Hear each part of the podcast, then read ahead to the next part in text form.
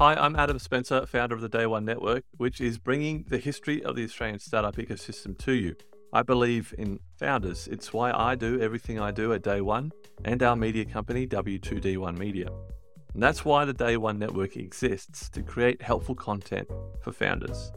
We've got some great shows in development, but a large part of what we do couldn't be done without support from our partners and sponsors. And I couldn't be happier than to be working with NTP, who get community better than any other technology recruitment company out there. A Newcastle company like mine, NTP are invested in seeing the growth of the local tech community in Newcastle, Sydney, and more broadly Australia. So thank you, NTP, for helping us bring helpful content to founders and the startup community in Australia. Back to the interview.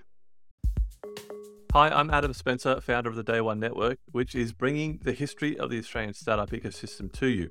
I believe in founders. It's why I do everything I do at Day One and our media company, W2D1 Media. And that's why the Day One Network exists to create helpful content for founders. We've got some great shows in development, but a large part of what we do couldn't be done without support from our partners and sponsors. And I couldn't be happier than to be working with NTP, who get community better than any other technology recruitment company out there. A Newcastle company like mine, NTP are invested in seeing the growth of the local tech community in Newcastle, Sydney, and more broadly Australia. So thank you, NTP, for helping us bring helpful content to founders and the startup community in Australia. Back to the interview.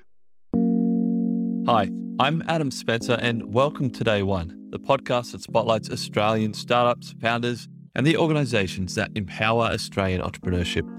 We go back to the beginning to tell the story of Australia's most inspiring founders and how they built their companies. You're listening to a special interview series as part of a documentary W2D1 is producing about the history of the Australian startup ecosystem. On the episode today, we have.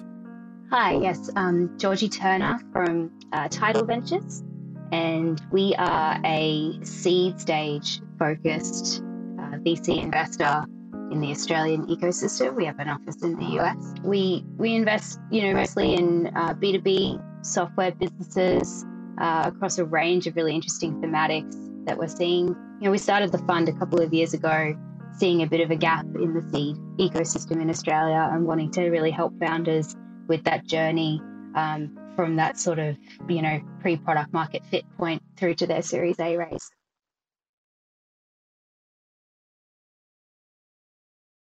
So the pre-product that was a gap in the ecosystem that you observed. Was that the gap? Not so much the pre-product part. You know, we we definitely are seeing a big pickup around that accelerator phase. Um, you know, kind of ideation and getting to the MVP point and post that. But what we are seeing is a huge gap is we just don't have enough founders and enough investors who really understand how to build an MVP and actually test it in a market. And um, we don't have enough investors that are really willing to put their capital on the table pre-product market fit and that, and that's the sort of space that that we really specialize in at Tidal. when would you say like what year would you say you kind of got involved in this was was it prior to all the vocabulary around the modern wave of startups in australia yes yeah definitely so i i actually first got involved with startups in it was about 2012 i was actually working for a US tech company that had just started their Australian office. So I was selling, I was actually selling managed hosting solutions. And the earliest adopters of cloud were actually tech startups. This was, you know, what I would say is definitely well before we had an established ecosystem in Australia. And it was just before AWS arrived in Australia, which was a massive inflection point and I was working for, for a company called Rackspace, which was later private equity acquired. We had um, a data center in Sydney. We were actually selling, you know, physical kit in the data center, but also starting to build a, a cloud. And it was funny, the the sales guys in our team, we always sort of say, "Oh, this cloud thing will never catch on," and then and then two years later, AWS were hosting most of the Aussie startup ecosystem. so it's always a bit of a laugh when we look back on that 2012, 2013 year. So back in 2012, 2013, uh, from your perspective, what did the ecosystem look like in terms of uh, size, community? What, what, companies, you know, like you said, Amazon wasn't quite here then, were they? Like, what did the landscape look like? Yeah, AWS, they sort of launched their cloud down here in about 2012. And that was definitely a, a Kickstarter because they did a lot. They started to do a lot around the startup ecosystem at that point. In terms of number of companies, I'm not I'm not entirely sure. We had maybe, you know, 20 or 30 tech startups as customers. And and I would say in terms of the addressable market that we were selling into, that was probably about it. A lot of them were sort of sitting with just a single server and we were sort of looking at them how we could get them converted to cloud, for example. But I just remember back then Campaign Monitor was the biggest Australian tech startup.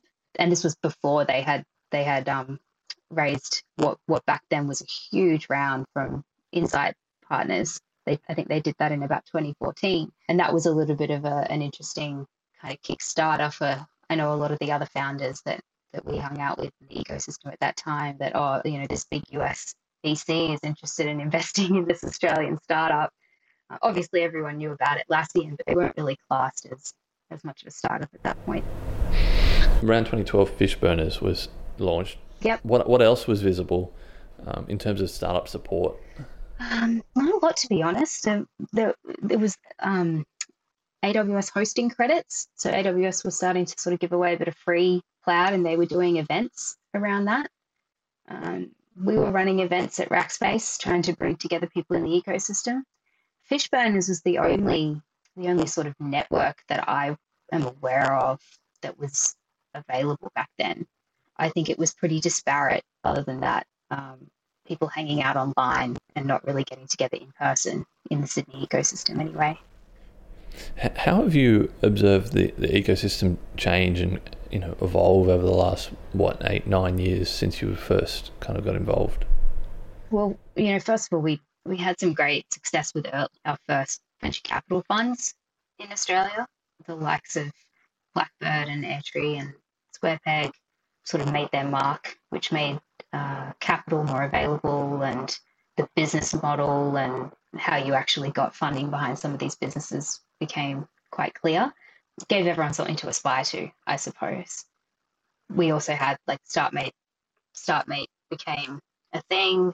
There was a path then for early stage founders to actually try to muddle their way through that early process.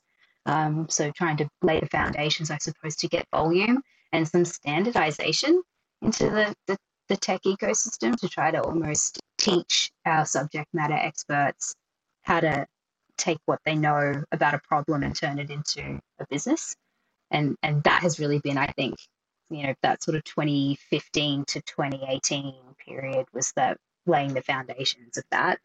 Um, and since then, we've become far more mature, much bigger funds being raised, success stories that you can actually where you can actually meet the founder. You know, the likes of a Canva is it's in your mind. You've seen the founder. You know, you can aspire towards that outcome and an actual volume of people in the ecosystem who have been on the journey from start to finish.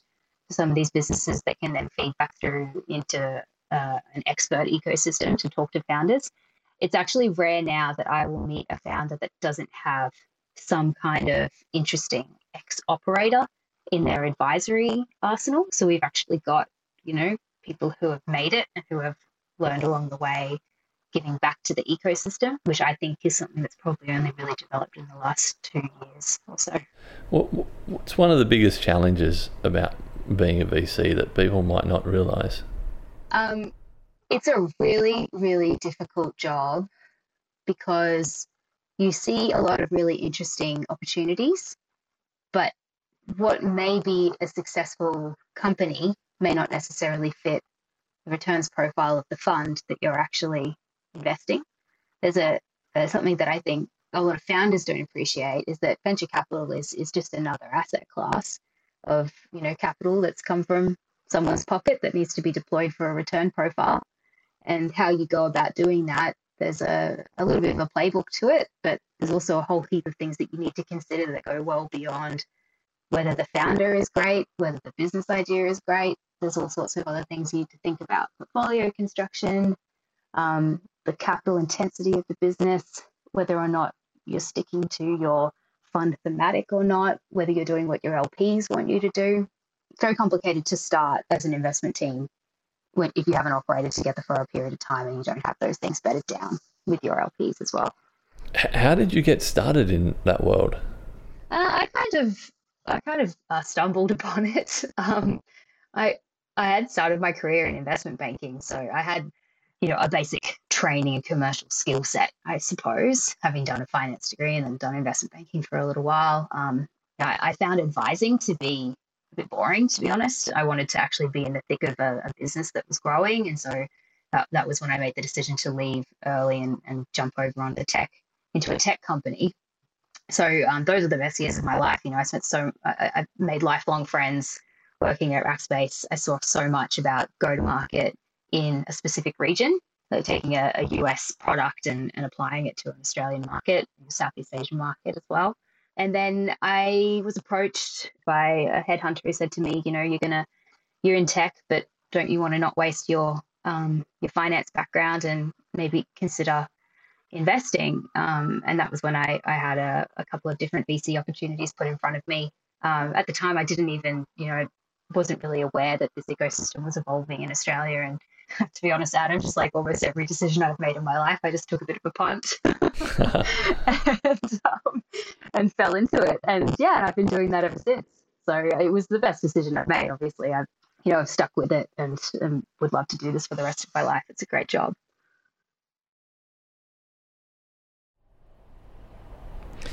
What are some of the biggest gaps today that you that you've observed in like where could we improve? Oh, so much that we could do to improve.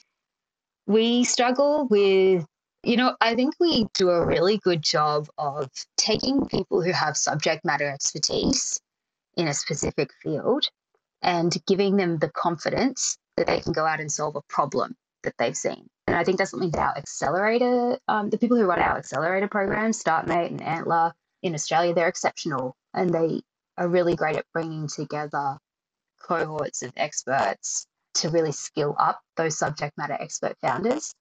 Um, but what I think we kind of suck at is all of our great engineering and product management and design talent is kind of sitting within the bigger tech companies and trying to draw those people out, the people who who know how to start and and actually do user testing and develop an MVP and test that in market and ask questions about whether or not it truly solves the problem or not.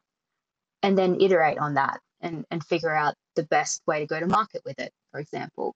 Those are the sorts of skill sets that it's tried and tested you know, that in, in Silicon Valley, these people are a dime a dozen. There's so many of them. We don't have enough of those people in Australia, and we're not doing a good enough job of enticing them out of bigger companies to take a bit of a punt on an early stage business. What are we what are we doing really well aside from you know that you just mentioned something that we we did really really well the the accelerator programs what what else as a community do you think like what what makes us unique? What what sets us apart, if anything? Well, I think I think that Australia, and I mean, this is coming from from my perspective, only have, ever having invested from Australia, right? So I'm a bit of a caveat there, but I think what makes us unique is that for our founders to be successful, they have to think about acquiring customers globally from a remote area of the world where many many would say they have no right to be selling into big markets like the US or Europe. And we you know we fully embody the underdog mindset in the way that we approach growth out of this country.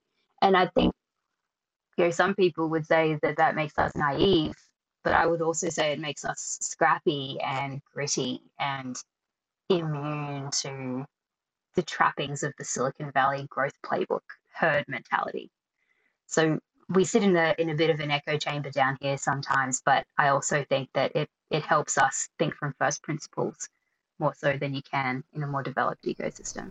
Why do you think that is in terms of the thinking behind not having the right to sell into big markets? Where, does that come from? I think it just comes from not having close access to customers. Usually, you want to be sort of sitting in the sitting close to the customer when you're building a product. And Australia does have, you know, we've got a a good little test bed of customers. But generally, if you're a B2B business, you need to be selling globally in order to get to sort of more than maybe 5 million of, of revenue. If you want to attract capital post Series A sort of stage, you want to be selling into global markets. And you got to kind of figure that out early. I don't think that there's many investors in Australia that wouldn't, you know, put that on the on the requirement for a founder early on. A lot of founders re- recognize this early on as well. I interviewed a, a founder, um, Damien Mahoney from Stackla, for a series that we ran about a year ago, I think. Yeah, yeah, I know Damo. Yeah, and he like pretty early on he made a decision to move over to the US to have an office over there to sell globally. Do you think that is you know really important to have a physical location to sell into a market? Um, so I will say yes, but to be determined how COVID has changed that because there is a, a big movement at the moment around certain markets that lend themselves really well to zero touch growth, no sales team, and that where you could argue that there really is no need for there to be a local presence in order to entice a, a company to take up and use your product. Um, so I think I think COVID will change that somewhat. Having said that, for specific companies, I don't think that necessarily that they have to be there for sales, but they may want to they, they may choose to be closer to the customer where there's a volume of customers while they're building the product to engage in ecosystems that have been built around that. I mean, in Australia, for example, we have quite a rich, I think we have a, a great agriculture tech ecosystem. And so engaging in those in those community discussions and being close to the, the customer that you're trying to sell to, I think would be important for founders wanting to sell into that market in Australia. I want to ask you the advice question now. I ask I ask everybody this question: um, If a brand new founder came to you tomorrow, what one piece of advice would you give them that would help them not fail? Um, okay, only one piece. so, I think pertinent to a discussion I just had this morning. I think that the one thing I would say is you really have to go slow before you can go fast. So this relates specifically to the seed phase that we specialize in at Tidal.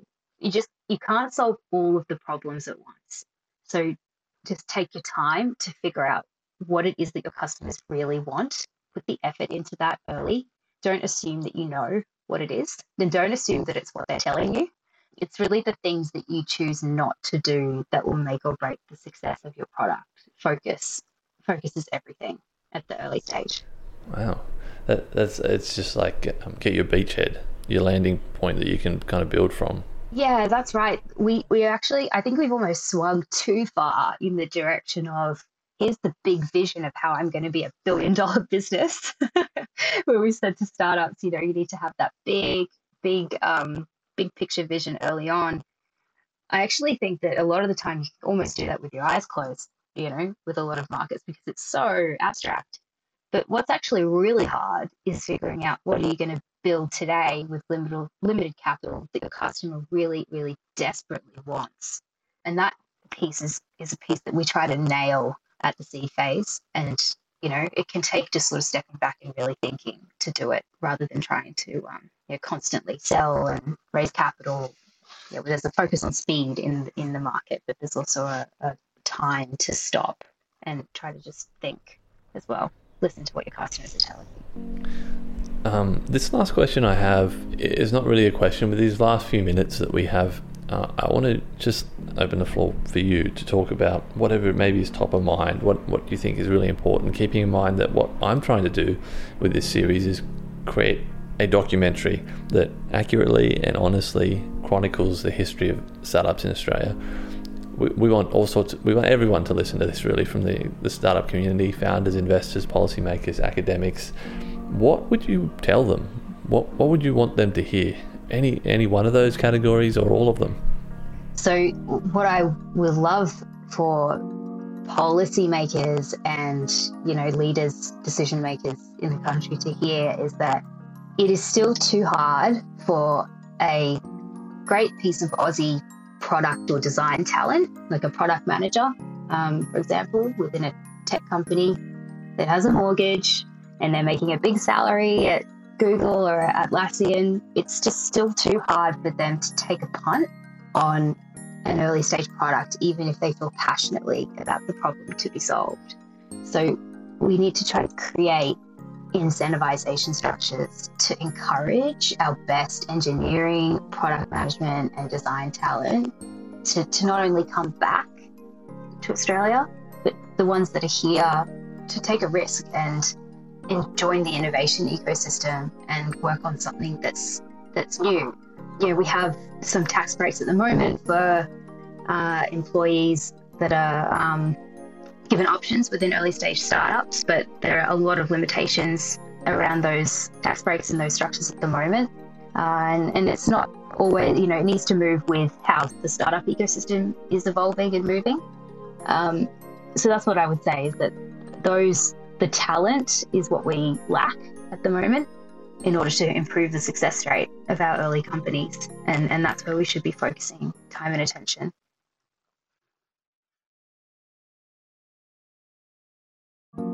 I hope you enjoyed that interview. More interviews are on the way. Follow the podcast wherever you're listening right now. Stay tuned for more interviews with many, many more amazing people from the Australian startup ecosystem. Thanks for listening and see you next time.